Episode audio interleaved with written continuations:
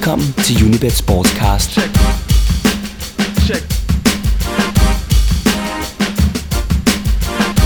Velkommen til en ny udgave af Unibet Sportscast og vores serie om fodboldens hovedrige bagmænd. Vi har allerede været omkring oligarkerne i Østeuropa og de arabiske investeringer, så dengang retter vi blikket på tværs af Atlanten, når det dengang skal handle om amerikanerne. Det vil sige de forretningsmænd, der for en række år siden kastede deres kærlighed på især engelske fodboldhold og gav sig til at opkøbe aktiemajoriteten i en stribe af dem. Og amerikanernes tilgang til sportsklubber er fundamentalt anderledes end både de russere og arabere, vi tidligere har grænsket. For de amerikanske forretningsfolk er fodbold nemlig big business, hvilket vi skal se nærmere på i de næste 45 minutter. Mit navn er Per Maxen. Sportfranchises er ikke nogen ny opfindelse. De har været normen i USA i årvis. Og i de seneste år er disse sportskonglomerater nu også kommet til Europa. Primært den engelske Premier League, hvor en stribe af topklubberne nu er ejet af amerikanere. Politisk har London og Washington i snart et århundrede talt om det særlige forhold mellem England og USA. Og nu er der også et særligt forhold på fodboldfronten, eftersom seks Premier League-klubber er ejet af amerikanere. Det handler om fodbold, men det handler endnu mere om penge og potentielle indtjeningsmuligheder for verdens mest populære liga i verdens mest populære spil. Om langsigtede forretningsmodeller, om globalt potentiale, om synergieffekten sportshold imellem og om de ændrede demografiske forhold i selve USA. Prestige og legetøj for rigmænd, det spiller i denne forbindelse en underordnet rolle – de seks amerikanske ejere var muligvis nye, når det galt fodbolden, men de fleste af dem de har rigelige med erfaringer med at drive sportsklubber i USA. Eller skulle man snarere sige sportsforretninger. For i de professionelle nordamerikanske ligaer, der har man for længst accepteret, at sport og forretning er en og samme sag. Glazer-familien ejer NFL-holdet Tampa Bay Buccaneers, mens Fulhams nye ejer Shadid Khan har Jacksonville Jaguars – og Aston Villa-bossen Randy Lerner indtil 2012 var ejer af Cleveland Browns. Liverpool-ejeren John Henry han ejer også baseballholdet Boston Red Sox, mens Arsenals storaktionær Stan Kroenke har hele tre amerikanske franchises i sin portefølje. Colorado Avalanche i NHL, Denver Nuggets i NBA og St. Louis Rams i NFL – den eneste amerikanske ejer uden et hold i hjemlandet, det er Sunderlands Alice Short. Det virker en smule paradoxalt, at netop amerikanerne er blevet så forelskede i fodbold, og at de betaler enorme summer for at overtage de bedste fodboldhold. USA er, til trods for VM i 1994, et af de få lande på kloden, hvor fodbold ikke er den største sportsgren. Men når amerikanerne handler ind i Premier League, ja, så handler det naturligvis om noget andet end fodboldspillet. Engelske fodboldfans har mere eller mindre velvilligt lært at acceptere, at mange af topklubberne har udenlandske ejere. Men der er store forskelle, når det gælder de enkelte ejers popularitet blandt fansene. Hvor de fleste hardcore-fans afskyr nyrige klubber som Manchester City, ja, så er billedet mere kompliceret, når det gælder Manchester United, Liverpool og Arsenal – Malcolm Glazer, der ejer Manchester United, og især de tidligere ejere af Liverpool, Tom Hicks og George Gillett, er direkte hadet af mange af klubbernes fans, fordi de har gældsat klubberne, sat billetpriserne op, og i det hele taget ikke udvist sønderlig interesse for det, der skulle være kerneforretningen, altså fodboldspillet. Fansenes had kan i grunden samles i ét ord, nemlig gæld. For både ved salget af Manchester United til Glazer-familien og det oprindelige salg af Liverpool i 2007 til Hicks og Gillett, der var der tale om et køb for lånte penge. De nye ejere lånte penge til at finansiere, hvorefter de så overførte den gæld til klubberne. Så de første, der mærkede, at der var nye ejere, det var de fans, der kunne indstille sig på højere billetpriser, for at klubben kunne klare afbetalinger og renter osv. Men som Premier League, der er Vesteuropas mest liberale med hensyn til finansiering, er skruet sammen, så er den i grunden et oplagt mål for rendyrket Wild West-kapitalisme. Og det er i grunden ikke så underligt, at det er, for det er da Premier League blev skabt i 1992, ja så var det en udbryder af det eksisterende ligasystem. En eliteliga, der først og fremmest skulle glæde af de mange tv-penge, som Rupert Murdochs Sky B betalte for den. Og her i ligger også årsagen til, at Premier League er den europæiske liga, der omsætter for mest. For den var fra fødslen tænkt som den mest kommercielle af slagsen. I USA protesterer fans over dårlige resultater på banen, ikke finansiel udulighed. Her har man for længst accepteret, at sport er forretning. Man ser ejerne som sultne efter profit, en tendens man håber vil smitte af på holdet. Filosofien er enkel nok, bare fyld lommerne, men skor for fanden nogle mål. I Europa, og i særdeleshed i England, er sportsklubberne i langt højere grad forbundet med deres nærområde. Modsat USA, hvor en ejer kan flytte sit hold, hvis det passer ham. Og indtil revolutionen med Premier League i 1992, ja, så var ejere i England i grunden noget, man betragtede som en slags administratorer. Forholdet, det tilhørte fansene. Selve ordet franchise er kættersk i Europa, fordi det indikerer, at holdet bare er en geschæft. Prøv at fortælle en flok Liverpool-fans, at deres klub er et franchise. Og se engang, hvor hurtigt du kan flyve ud af vinduet. Og ionien er til at få øje på, som det amerikanske nyhedsmagasin Slate konstaterede. Det ironiske er, at den røverbarons maner, hvorpå for eksempel Hicks og Gillett har opført sig i England, ville være meget strammere reguleret i USA. De store amerikanske sportsgrene er karteller, og eftersom holdene er forretninger, så vil de være underlagt en stram intern kontrol. NFL, NBA og Major League Baseball har alle et loft over, hvor meget en gæld en klub kan slæbe rundt på. Deling af tv-penge og lønlofter eksisterer ikke kun for at fremme konkurrencen, men også for at sikre en vis finansiel stabilitet. I England, hvor klubberne tilhører nærområdet, er der langt mindre central kontrol. Klubberne har i det store hele lov til at gøre, som det passer dem. Det åbner op for en interessekonflikt af de helt store, mellem hvad fansene forventer, at ejerne skal gøre, og hvad ejerne har lov til at gøre. For at fungere, så kræver det en slags gentleman's agreement mellem ejer og fans.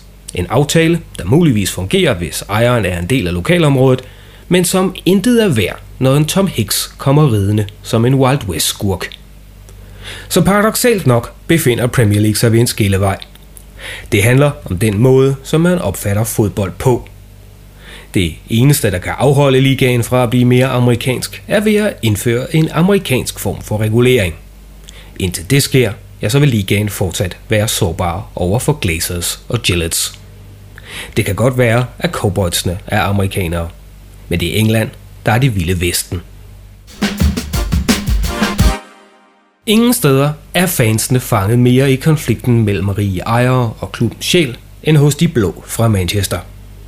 På den ene side byder man naturligvis en rig ejer velkommen, fordi det indebærer nye og dyre spillere, og dermed en chance for at komme væk fra middelmodigheden og op, hvor det er rigtig sjovt. Og så betyder det i denne forbindelse mindre, hvem de nye ejere er, og hvor deres penge kommer fra. Det hurtige fix og den hurtige succes betyder mere. Især for klubber som City og Liverpool, der længe har måttet se titlerne havne alle andre steder. Men mange steder har fansene opdaget, at når bindingen til lokalområdet forsvinder, så ryger en del af identiteten også. For at transformere en fodboldklub til et brand, det har sin pris. Stigende billetpriser, blandt andet for at finansiere stjernespillernes alt højere lønninger og transfers, og så at betragte, hvordan ejerne smider om sig med penge til privatfly, lystjagter og anden glamour. Alt sammen noget, der underminerer forholdet mellem ejere og fans. Problemet er ikke nødvendigvis, at de nye ejere er udlændinge, for fodbold er en global sport, og Premier League har i mere end 20 år haft mange udlændinge rendende rundt på banerne. Problemet er snarere, at de fans, der betaler entré til stadion, og de lokalområder, som klubberne er en del af, og så de millioner af tv-fans, der følger med rundt på kloden, ikke nødvendigvis har de samme interesser. Og det er, stigende, det er i stigende grad den sidste gruppe, som de rige ejere har i tankerne, når de kaster sig ud i at købe engelske Premier League-klubber. For fans i Asien og Mellemøsten kan måske ikke gå til kampene, men de kan betale for at se dem på tv, og naturligvis købe masser af merchandise. I øvrigt er disse fans mindst lige så lojale som dem, der kommer på stadion, når de vel at mærke er vundet over til en bestemt klub. Det er blandt andet også derfor, at de fleste større klubber tager på marketingturnéer i Asien, USA og Mellemøsten, inden sæsonen begynder. Ikke af sportslige årsager, men fordi det er en god brandingpolitik, og så naturligvis giver masser af penge i kassen. Forretningsdelen er åbenlys, for den engelske Premier League, eller EPL som de kalder den i USA, er verdens højst profilerede fodboldliga, og rummer derfor de største muligheder for økonomisk vækst. Men der er også nogle andre, mere amerikanske aspekter, der skal tænkes ind i amerikanernes interesse for europæisk fodbold. Og den første er tv. Fox og ESPN har hidtil haft Premier League-rettighederne i USA, men nu har NBC købt dem for de næste tre sæsoner. Pris 250 millioner dollars, eller godt 1,5 milliarder danske kroner. Og det store network har tænkt sig at udnytte det maksimalt fra første fløjt. Og oplægget, det er i hvert fald ambitiøst. Alle 380 kampe bliver vist live med op- og nedtakt i studiet. Alle 380 kampe kan streames live på NBC Sports Extra, og et nyt program, der hedder Premier League 36, kommer til. Her vil man følge en given spiller i de sidste 36 timer op til en kamp. Og på sidste spilledag, den 11. maj 2014, ja, der bliver alle kampe vist live, til trods for at de spilles samtidig. Dertil kommer masser af Premier League-magasiner og kampdagsprogrammer med højdepunkter og eksperter i studiet. Alt sammen inspireret af BBC's Match of the Day, der har den tidligere landsholdsangriber Gary Lineker som vært. Nå ja, og så lige et hoved på søm. 76 af kampene bliver sendt med spansktalende kommentatorer på for eksempel kanalen Telemundo. Grunden til, at NBC nu opruster massivt på soccerfronten, skyldes en anden amerikansk faktor, nemlig at den amerikanske demografi ændrer sig. Barack Obama vandt præsidentvalgene i 2008 og 2012 uden at vinde en bestemt målgruppe, de hvide mænd. Han vandt til gengæld i andre målgrupper, og især blandt de sorte og latinoerne. Netop den sidste gruppe er værd at bidmærke i. Tal fra 2011 viser, at der er over 52 millioner mennesker i USA, som har latinamerikansk baggrund. Det svarer til 16,7 procent af hele befolkningen, og den gruppe vokser. Så naturligvis interesserer mange af disse sig også for sport. Men fordi det ikke ligefrem vrimler med latinostjerner i NBA, NFL og Major League Baseball, ja, så har disse sportsgrene svært ved at tiltrække sig fans blandt latinoerne. Til gengæld har mange af især de sidst ankomne til USA taget deres egne sportsgrene med sig, og det vil sige fodbolden. Så det giver god mening for et stort netværk som NBC at ville satse på at vise topfodbold fra Europa, når man tager det seermæssige potentiale i betragtning.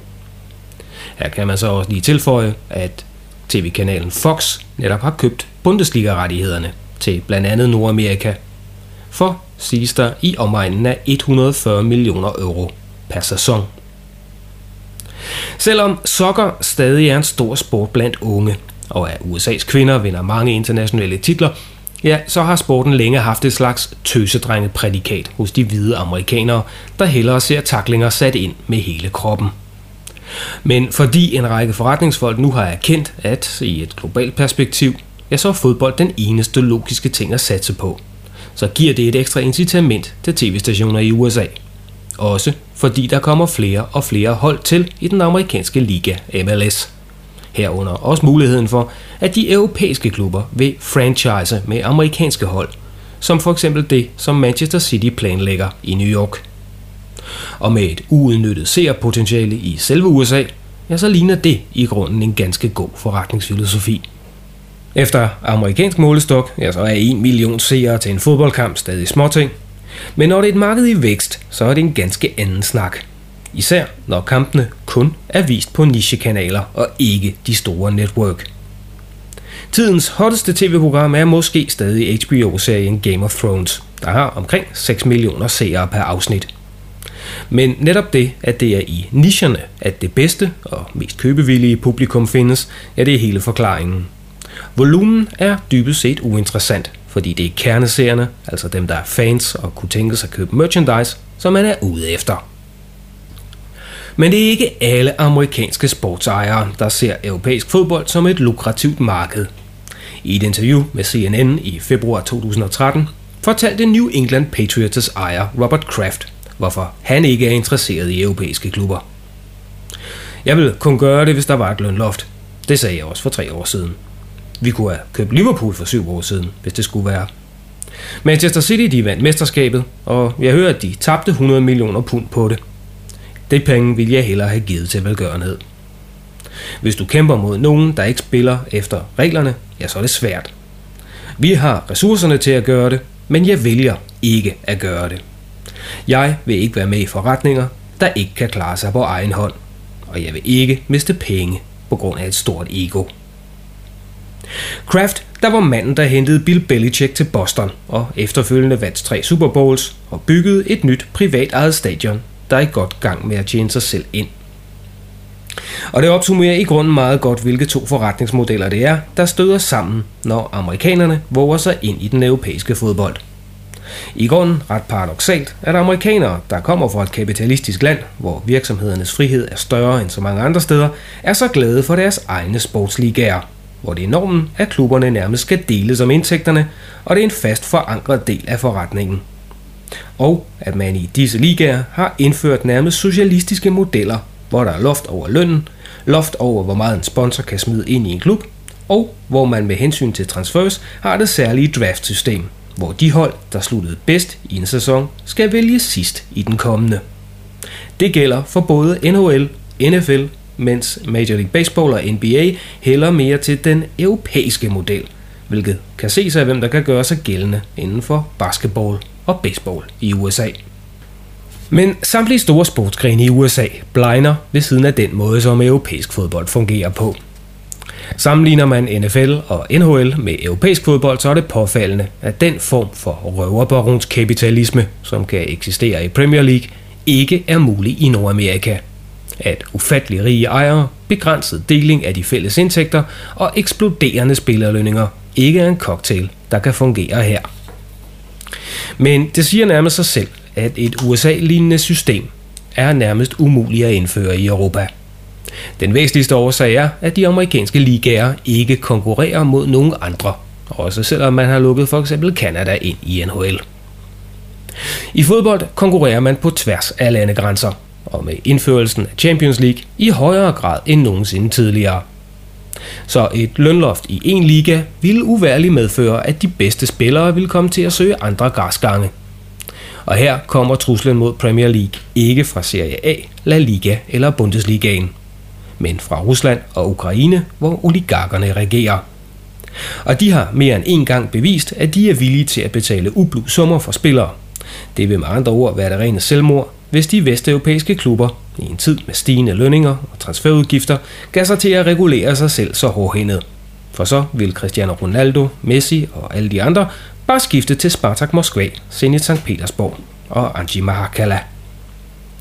Et muligt fremtidsscenarie er at få et NFL-agtigt system indført i Europa. Ja, det kunne bestå i, hvis en Champions League en dag kom til at indeholde de 32 bedste hold i Europa på tværs af landegrænser. Og dermed bliver en privat liga, der har en interesse i at agere, som NFL gør i USA. Hvis det er den tanke, som de amerikanske ejere har, så så må de nok væbne sig med lidt tålmodighed. På den anden side er de europæiske fodboldfans væsentligt mere passionerede, læs købevillige, end de amerikanske er.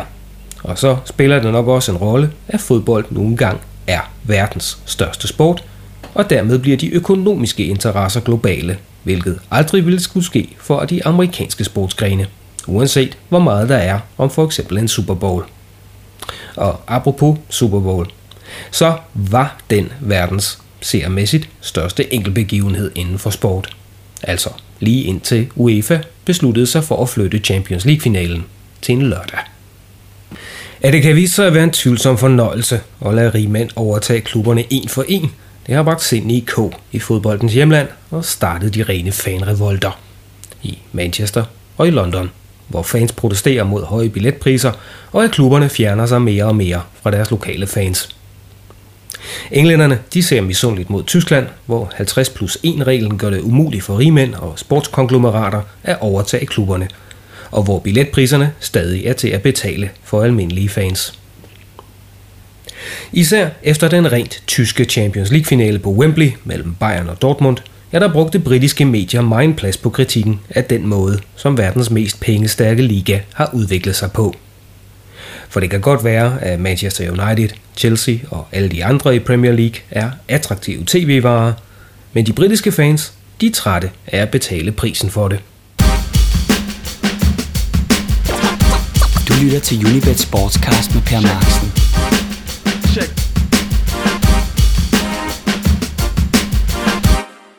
Seks Premier League-klubber har ved indgangen til denne sæson amerikanske ejere. Nogle de er populære blandt fansene, andre hadet som pesten. Og vi begynder med ham og hans familie, der ikke bare ejer den største af klubberne, men som også er den mest hadede blandt klubbens fans. They hate you, they really, really hate you. Ikke engang Liverpool-fansenes nærmest patologiske had til Hicks og Gillett, der nær havde kørt klubben konkurs, er for noget at regne mod Manchester United-fansenes afsky for Malcolm Glazer og hans familie. De har endda lavet en sang om ham.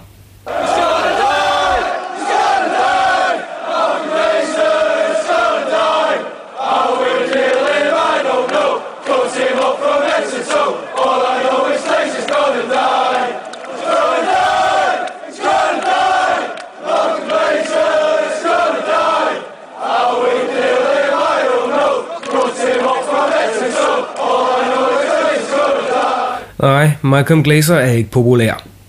Til trods for, at Manchester United har vundet masser af titler, også under hans ejerskab, er familien Glazer fansenes hadobjekt nummer 1. Og grunden er enkel. Da Glazer i 2005 endegyldigt fik kontrol med Manchester United, der skete det for lånte penge. Det, man kalder et gældsfinansieret opkøb. Og gælden blev overført til klubben. Så selvom de røde djævle i januar i år rundede et magisk tal, nemlig at være vurderet til en værdi af 3 milliarder dollars, så er Glazer lagt for had blandt fansene, fordi de mener, at hans engagement har ødelagt selve klubbens sjæl. Indtil videre, der har Sir Alex Fergusons mageløse trænerkarriere sikret, at der i hvert fald er titler til at formidle dem med. Men hvordan det kommer til at gå under David Moyes, bliver interessant at følge med i. I hvert fald så skal der fortsat sejre til, hvis klubbens og fansene fortsat skal acceptere støt stigende billetpriser for at betale af på den gæld, som Glazers køb lagde på klubben. Selvom Glazer nu har trukket sig tilbage fra den daglige ledelse, så er det fortsat hans ord, der er afgørende i hele Glazer-foretagendet, der blandt andet også tæller NFL-holdet Tampa Bay Buccaneers. Alle hans seks børn sidder i bestyrelsen for Manchester United, hvor det er sønnerne Avram og Joel, der deler formandsposten. Da Glazer i 1995 overtog Buccaneers, dengang for den rekordstore sum af 192 millioner dollars, så var der nogen, der mente, at han havde købt klubben til sønnerne. Han har fem af dem. For han selv havde absolut ingen erfaring med professionel sport. Men det med den manglende erfaring, det har aldrig afholdt Glazer fra at prøve noget nyt, hvis han kan se en fast indtægt eller et potentiale for stor profit ved at sælge en dag. Og netop den filosofi, det har de det svært med i Manchester. For uanset hvilken udgang Glazers regime får, så det vil, vil det for fansene altid cementere deres forhold til Glazer. Nemlig, at de er en midlertidig løsning, der dybest set kun tænker på penge. I midlertid har både Buccaneers og United det til fælles, at de under Glazers ledelse har høstet store sportslige succeser. Buccaneers vandt Super Bowl i 2002, og United har fem mesterskaber, tre Liga Cups og en Champions League titel. Og så er klubbens udvikling som brand gået stødt fremad. Og Manchester United kan nu drage på turné til alle ender af kloden og stadig blive mødt af hujende menneskemasser, inden de forlader lufthavnen. Så her har Glazer set helt rigtigt. Uanset den gældsbyrde, som klubben ellers har, er Manchester United et af verdens vigtigste fodboldbrands, med det indtægtspotentiale, der så følger med. Og netop det faktum, at Glazers overtagelse ikke er gået ud over klubbens sportslige succes, er på mange måder kardinalpunktet i den moderne fortælling om United under amerikansk herredømme. Da man i sidste sæson snuppede Robin van Persie fra Arsenal, så var det et tegn på finansiel styrke, ikke mindst i Premier League.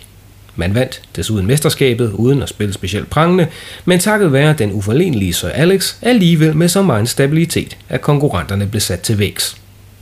Glazer viste muligvis ikke ret meget om fodbold, da han gik ind i klubben, men han ved noget om fans og deres måde at agere på. At vi fodboldfans skifter arbejde, bolig, kæreste og mobiltelefon, Men vi skifter aldrig tilhørsforhold. Når vi engang er vundet for en klub, så bliver vi der resten af livet. Og et hurtigt kig på Manchester Uniteds globale fanskare, det var vel sagtens nok til at overbevise Glazer om, at det var en god forretning at kapre de røde djævle. Og med Glazer som first mover, begyndte flere amerikanere at se sig om efter en Premier League-klub, fordi de kunne se det samme potentiale som Glazer. Ganske vist er Doug Ellis' Sunderland og Randy Lerners Aston Villa langt fra Manchester United, men på deres egen måde er de også i stand til at skabe en forretning med global appeal. Glazer var bare hurtigere og mere konsekvent end de øvrige, og naturligvis mere succesfuld. Måske er det derfor, at de kritiske røster nu er knap så tydelige, som de var i 2005 og 2010, hvor klubbens originale farver, guld og grøn, vejede fra lægterne med de mest stålsatte fans. Et symbol på de gamle arbejderklasseværdier, der historisk ligger til grund for verdens førende fodboldbrand. Og den gæld, der finansierede Glazer-familiens opkøb af klubben, blev ikke investeret i et akademi eller en udvidelse af Old Trafford. For den blev skabt ved at bruge løs af 13 års succes i Premier League. Glazer lånte 525 millioner pund, som klubben nu hæfter for. Og i renter, gebyrer til banker, advokater og revisorer, så har Glazers køb kostet klubben mere end 550 millioner pund. Og selv efter at have betalt det beløb, ja, så vil Manchester United stadig slæbe rundt på en gæld på 420 millioner pund. En af de ting, som fansene slet ikke kan acceptere, er, at familien Glazer, takket være nogle finansielle ninja-tricks, faktisk er i stand til at tjene penge på det. Et eksempel er køn af sønnen Kevin Glazer, der har fået udbetalt over 500.000 pund i renter, fordi han, pro forma, står som kreditor for en del af lånet. Hvor meget gælden tynger, det ses ud af sæsonen 2006-2007. Her vandt United både mesterskabet og Champions League, men kom alligevel ud med et underskud på 45 millioner pund. Men kalkylen fra Glazers side den er til at få øje på. Så længe der er sportslig succes, vil indtægterne fortsat stige, og United kan tiltrække de store stjerner til holdet. Og så længe der er sportslig succes, vil holdets globale appeal som fodboldbrand stige og nye muligheder for salg af merchandise, tv-rettigheder til fjerne lande, det vil sikre øget vækst. Men finanskrise til trods, så synes klubben rent finansielt at være kommet igennem det værste. Og Glazer kan glæde sig over, at klubben nu er mere end det dobbelte værd end den pris, han og familien i sin tid betalte. Og fansene, om de så har det på samme måde, ja, det er en anden sag. Mens sidste sæsons Champions League blev afgjort mellem fire mandskaber, Bayern, Dortmund, Real Madrid og Barcelona, der stadig ejes af medlemmerne, så er de engelske hold nu virksomheder, der bruges til finansiel spekulation og sindrige bankoperationer. For eksempel er aktieselskabet Manchester United indregistreret på Cayman Islands.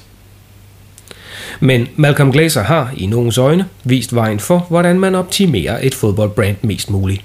Ikke mindst fordi han i grunden ikke har risikeret sine egne penge i processen. Det sidste er vigtigt. For Malcolm Glazers motto siges at være, alle hazardspillere dør fattige. John Henry er en figur i amerikansk folklore. En steel driver, der skulle hamre huller i klipperne, så der kunne placeres dynamit til at sprænge forhindringer væk, når jernbaneskinnerne skulle lægges. En historie og en mand, der har skrevet historier og sange om. Et symbol på styrke og udholdenhed. John Henry, when he was a baby, sitting down on his mammy's knee, picked up a hammer in his little right hand. Men den moderne John W. Henry, han er født i Illinois, og han ejer Fenway Sports Group, der under sig har blandt andet baseballholdet Boston Red Sox, og nu også Liverpool Football Club i England. Og i Liverpool, der er han allerede en slags frelser, fordi han og klubbens nye formand Tom Werner udmærker sig ved ikke at være Tom Hicks og George Gillette, de to forrige amerikanske ejere, der næsten kørte klubben ud i en konkurs. Henry er den fødte optimist, både hvad angår hans baseballhold og hans fodboldhold i England. Og han opererer med lange tidshorisonter, hvor den hurtige købte succes ikke er en del af planen. Og han er også en ærlig mand, der til avisen The Guardian indrømmede, at han vidste så godt som ingenting om fodbold, før han købte Liverpool. Men det har ikke afholdt ham fra investeringen, for John Henry kan om nogen se fidusen i langsigtede investeringer. Og han er af natur en tålmodig sjæl, der ikke lader sig gå på af dårlige resultater på den korte bane. Han er meget stolt af, at Boston Red Sox i overvis har været i stand til at irritere de store rivaler fra New York i baseball, selvom Red Sox opererer med et langt lavere budget, end de andre gør. Og selvom seertallene i forhold til de traditionelle amerikanske sportsgrene stadig er små, så har John Henry for længst indset, at fodbold er fremtiden. Også selvom basketball, baseball og fodbold er meget større sportsgrene i, i USA end fodbold, i hvert fald lige nu. John Henry har nemlig indset, at det ikke bliver ved med at være sådan. Ingen af de amerikanske sportsgrene besidder den globale appeal, som fodbold har. Og jo før man sikrer sig et af verdens bedste brands, desto bedre. Ikke mindst fordi han fandt nogle oplagte paralleller mellem Red Sox og Liverpool. Begge var klubber, der historisk havde klaret sig fremragende, men som for tiden præsterede under deres potentiale. Og derfor så, så Henry øjeblikkeligt muligheden for at kunne overføre sine erfaringer fra Fenway Park i Boston til Anfield Road i Liverpool. Netop det strategiske overlap, sammenholdt med de globale muligheder, var den forretningsidé, der tiltalte John Henry, da han gjorde sig sine overvejelser om et engagement i Liverpool FC. Det er de færreste uden for USA, der interesserer sig nævneværdigt for baseball, men der er et million publikum til fodbold overalt i verden, og den logik er enkel at forstå, uanset om man så forstår spillet eller ej. Især de engelske regler om, at klubberne beholder de penge, de henter for eksempel i sponsorater, må have virket tiltalende på en, der er vant til, at pengene ryger i en fælles kasse, og af mindre bemidlede hold derfor kan slå de mere velbeslåede. Så som en forretningsmulighed, så var investeringen i grunden oplagt. Men Fenway Group vil, som Glazer og Kroenke, helst være fri for at investere for mange af deres egne midler. Og Henry er da også en stor tilhænger af Financial Fair Play-reglerne. Vi ville slet ikke være gået ind i Liverpool, hvis det ikke havde været for Financial Fair Play, sagde han til The Guardian. Også selvom det stadig er uvist, hvor strikse man vil være med at håndhæve disse regler. At hyre Kenny Douglas, det var et træk, der skulle højne moralen på Anfield kortsigtet, og være et synligt bevis på, at Hicks og Gillett-tiden var forbi. At det så ikke havde den ønskede effekt, og Douglas efterfølgende blev udskiftet med Brandon Rogers, det er en anden historie. Men valget af Rogers var også et signal om, at klubben er i opbrud, og man er villig til at satse på en ny trænerfilosofi for at komme videre. Fernando Torres blev sendt ud, og Suarez og Andy Carroll kom ind. Den sidste en fiasko, mens Suarez har svinget mellem frelser og djævel på grund af sine disciplinære problemer. Mange rystede på hovedet af de 35 millioner pund, som Liverpool betalte for Andy Carroll. Men det handlede lige så meget om at sende et tegn til konkurrenterne. At Liverpool, uagtet den dårlige placering, var en klub med ambitioner om at nå tilbage til Fordums styrke. Og det er ikke noget nyt for John Henry at se et spillerindkøb blive kritiseret for dårlige præstationer. Det samme skete med baseballspilleren Carl Crawford, som Henry hentede til Boston Red Sox, men som heller ikke levede op til forventningerne. At vælge spillere i en hvilken som helst sport er ikke nogen eksakt videnskab.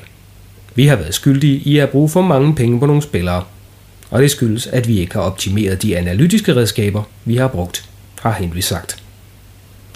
Det tilbagevendende problem med Liverpool Football Club er dog stadig Anfield Road – Allerede for 15 år siden var de daværende ejere kommet til den konklusion, at et nyt stadion på Stanley Park var den eneste logiske løsning, hvis man skulle holde trit med Manchester United, hvor Old Trafford nu har en kapacitet på 76.000.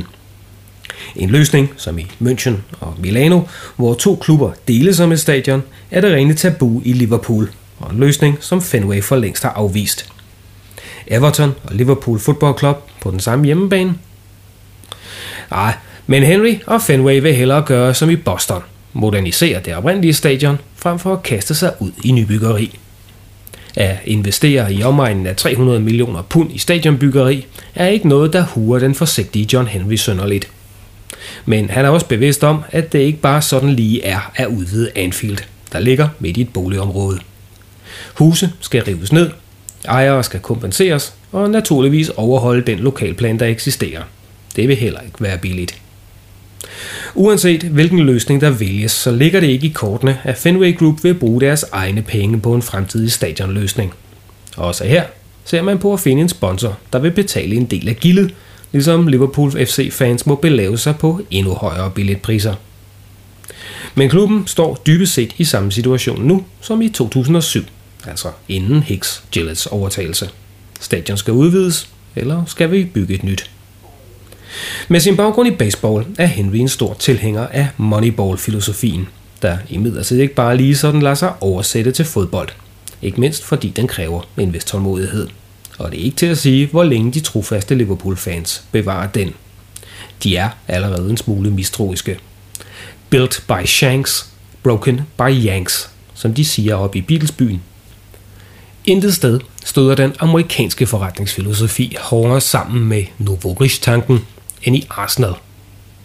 Her er hovedaktionæren, amerikaneren Stan Kroenke, fanget i nærmest en borgerkrig med den usbekiske mindretalsaktionær Alicia Usmanov om, hvordan fremtiden, og især forretningen, Arsenal Football Club skal drives. Kroenke han holder sig til det, han kender fra de nordamerikanske ligaer, hvor han ejer fodboldholdet St. Louis Rams, mens Usmanov han ser mod lokalrivalerne fra Chelsea, og i særdeleshed deres hovedrige ejer Roman Abramovich og hans indkøbspolitik. Hvor Arsenal muligvis er en god forretning, så kniber det lidt mere med den sportslige succes. Og det efterlader fansene i et vakuum, hvor de på den ene side nok forstår Kronkes filosofi, men på den anden side ville ønske, at det var Usmanov, der bestemte, så et talentfuldt hold ikke skulle overlade sine største stjerner sæson efter sæson. Arsenals mangeårige træner Arsene Wenger bygger det ene superhold efter det andet, men må se sine stjerner forlade klubben, fordi andre er villige til at betale lønninger og transfers, som Stan Kroenke bare ikke kan sige nej til. Kroenke vil, som de fleste amerikanske ejere, have holdet til at hvile finansielt i sig selv. Og det sker kun i moderne fodbold på en måde, ved at sælge sine spillere dyrt og købe nye billigt. En øvelse, som Arsene Wenger har vist sig som en sand mester i. I år skulle Kroenke efter sine have modtaget et bud på 1,5 milliarder pund fra et mellemøstligt konsortium, de fleste tror, at det kom fra Katar, for sine aktier, og dermed den bestemmende del af Arsenal. Et tilbud, som amerikaneren høfligt afslog. For når man sælger noget, så er det som regel fordi, man har brug for pengene til noget andet. Og her er det lige, det spiller ind. Er der noget, som Stan Kroenke ikke mangler, så er det penge. Han var allerede en holden mand, da han i 1973 giftede sig med Anne Walton. Hun er datter af Walmart-grundlæggeren Bud Walton, og hendes andel af verdens største indkøbskæde skulle være omkring 6 milliarder dollars værd. Og så har Stan Kroenke forresten ikke for vane at skille sig af med sine aktier, når han først har investeret dem i en sportsklub. I USA ejer han sig Louis Rams i NFL, Denver Nuggets i NBA og Colorado Avalanche i NHL – og han har aldrig solgt så meget som en eneste af sine aktier i de foretagender. På grund af NFL's regler, så har han overladt den daglige drift af både Nuggets og Avalanche til sønnen Josh, der også er tiltænkt en lignende rolle i Arsenal. Måske for at komme den vedvarende ordkrig med Alicia Usmanov til livs. For Silent Stan, som Kroenke kaldes på grund af sin manglende lyst til rampelys og interviews, han har det svært med den massive medieopmærksomhed, der følger med at eje en Premier League-klub. Især når man er i ideologisk krig med den næststørste aktionær. Usmanovs udfald mod Kroenke kan muligvis vække gehør hos Gunners fans, men de har indtil videre ikke fået Kroenke til at ændre strategi. Det handler om tålmodighed og om at drive en klub, der er i stand til at tjene penge. Men når Manchester-klubberne og Chelsea rykker længere fra i toppen, ja, så er det svært at acceptere blandt Arsenals mange fans. Mens ledelsen indtil videre synes at være tilfredse med top 4 placeringer i England og dermed Champions League deltagelse sæson efter sæson, så er fansene mere opsatte på snart at få noget nyt sølvtøj til Emirates Stadium. Modsat Kroenke er Usmanov nemlig villig til at bruge løs af sine milliarder i jagten på titler, og de ambitioner dem kan fansene godt forstå. En superrig amerikaner og en superrig oligark, der kæmper om magten i en af Londons mest berømte klubber – en kamp, der handler om selve essensen af, hvad det vil sige at være en topklub i moderne fodbold. I hvert fald, hvis det er en klub med store ambitioner og en stolt historie. Uanset hvad fansene så ellers måtte mene, og hvad Usmanov så ellers finder på at skyde med, så er Stan Kroenke ikke en mand, der lader sig gå på af lidt turbulens. Han er overbevist om, at strategien med, at Arsenal skal hvile finansielt i sig selv, er den helt rigtige. Og med den nye tv-aftale i Premier League, samt forlængelsen af sponsoratet med Emirates Airlines, så er klubben da heller ikke helt uden midler, hvilket købet af Mesut Özil for nylig også beviste. Og i grunden er det et bevis på, at Kronkis filosofi rent faktisk fungerer. Og men det frustrerer fansene, at de ikke vinder, som de gjorde engang. Og fordi der med Alicia Osmanov står en mand, der er villig til at gøre det stik modsatte af Stan Kroenke. Men lige så længe Kroenke ikke er tvunget til at sælge, så er det hans forretningsfilosofi, der bestemmer vejen frem for The Gunners. Og den filosofi er langsigtet.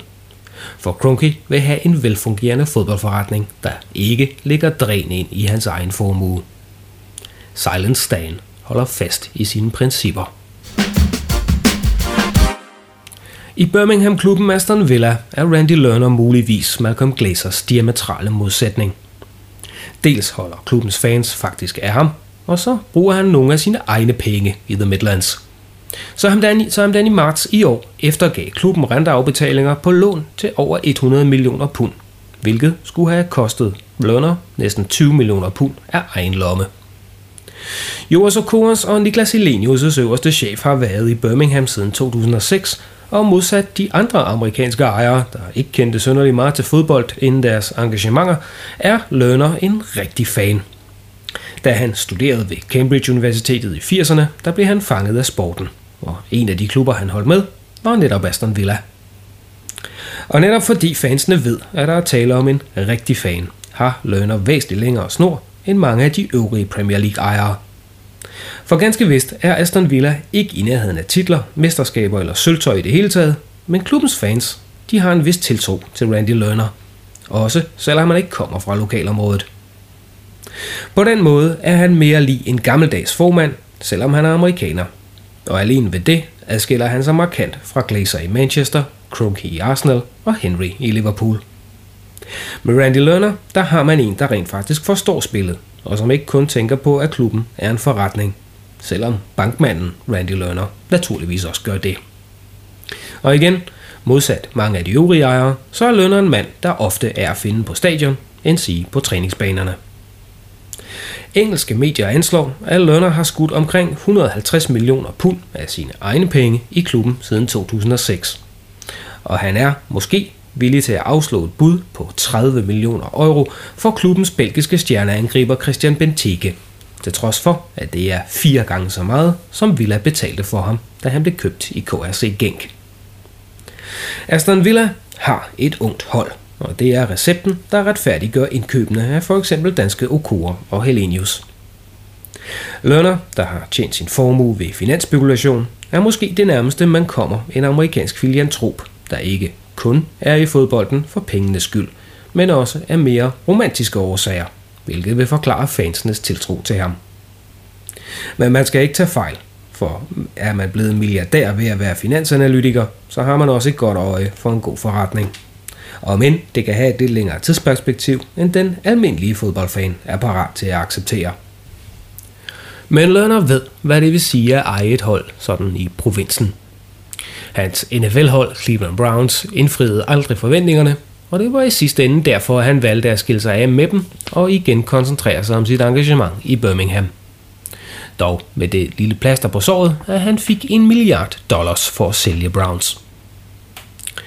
Dybest set, der deler Randy Lerner de øvrige amerikanske Premier League-ejers vision, nemlig at fodbolden er den sport, der har det største potentiale på verdensplan. Og hvis det en dag skulle lykkes for Aston Villa at triumfere, enten i Premier League eller i Europa, ja, så vil han have gjort et decideret røverkøb. Men hans lommer, de er så dybe, og hans tålmodighed så stor, at han har tid til at vente på, at der kommer resultater. Ligesom han har et hver fanses barnlige glæde ved at se sit hold løbe på banen. I hans tilfælde velvidende, at det ikke er Premier Leagues mest håbløse forretning. For taget i betragtning af Birmingham er Englands næststørste by, ja, så har de et fodboldhold, der underperformer, nærmest værre end AGF i Danmark.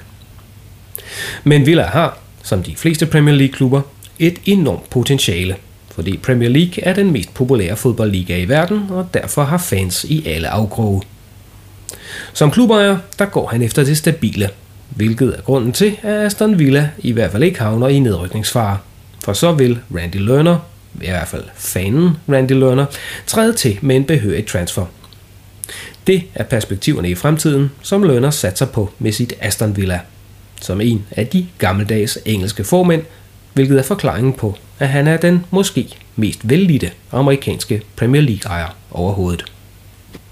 Og til den liste, så kan vi så tilføje finansmanden Ellis Short, der ejer klubben Sunderland, og som var manden bag den mest kontroversielle træneransættelse i forrige sæson, da han valgte at give det sportslige ansvar til den passionerede italiener Paolo Di Canio. I ved, ham med de markante politiske holdninger. Di Canio, der som bekendt blev fyret som Sunderland-manager kort ind i denne sæson og afløst af Gustavo Poirier. Og så er der den sidst tilkommende amerikaner. Det er pakistansk fødte Shahid Khan, der i juli 2013 købte Fulham af Muhammad Al-Fayed. Khan ejer i forvejen NFL-holdet Jacksonville Jaguars og proklamerede ved sin overtagelse af Fulham, at han ville udnytte de synergieffekter, der er forbundet med at eje sportsklubber på begge sider af Atlanten.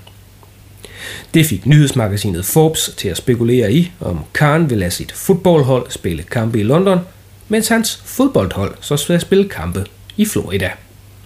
Og til sidst den enkelte undtagelse fra det amerikanske-engelske venskab.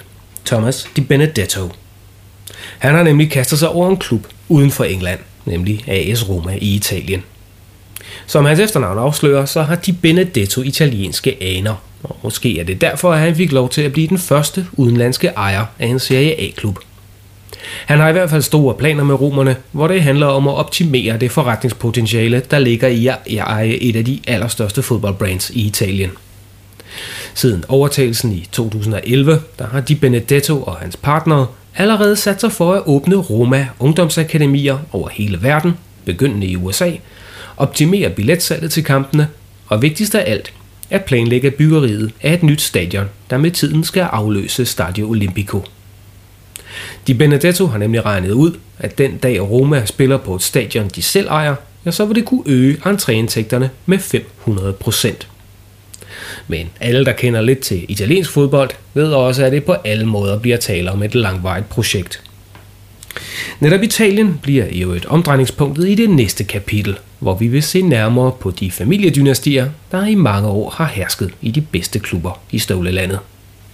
Den pris, som England betaler for, at Premier League er verdens mest eksponerede ligabrand, ja det er, at det engelske fodboldlandshold skuffer forventningerne ved slutrunde efter slutrunde. Og britternes nostalgiske erindringer om VM i 1966 er om muligt endnu mere sølle, end når danskere længselsfuldt husker tilbage på sommeren 1992. Og indtil videre, så er der ingen tegn på, at den amerikanske invasion stopper. For som vi har set, så ser de amerikanske forretningsfolk et uudnyttet globalt potentiale i de europæiske topklubber. Og så længe det er en god forretning, ja, så kan man roligt regne med, at det fortsætter. Du har lyttet til Unibet Sportscast. Andreas Stefansen sørgede for teknikken, og mit navn er Per Marksen.